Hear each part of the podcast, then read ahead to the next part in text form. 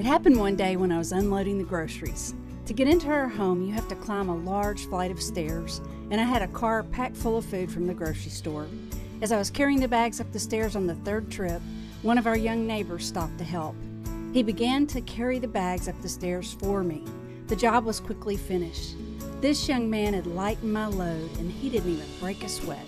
Similarly, all of us are carrying some heavy loads in life. I don't know any person who doesn't have some sort of concern or burden to deal with.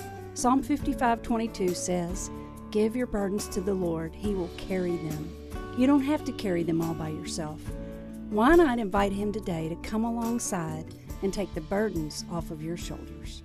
This is a moment of hope. I'm Melanie Redd. You can get more hope and inspiration today at melanieredd.com.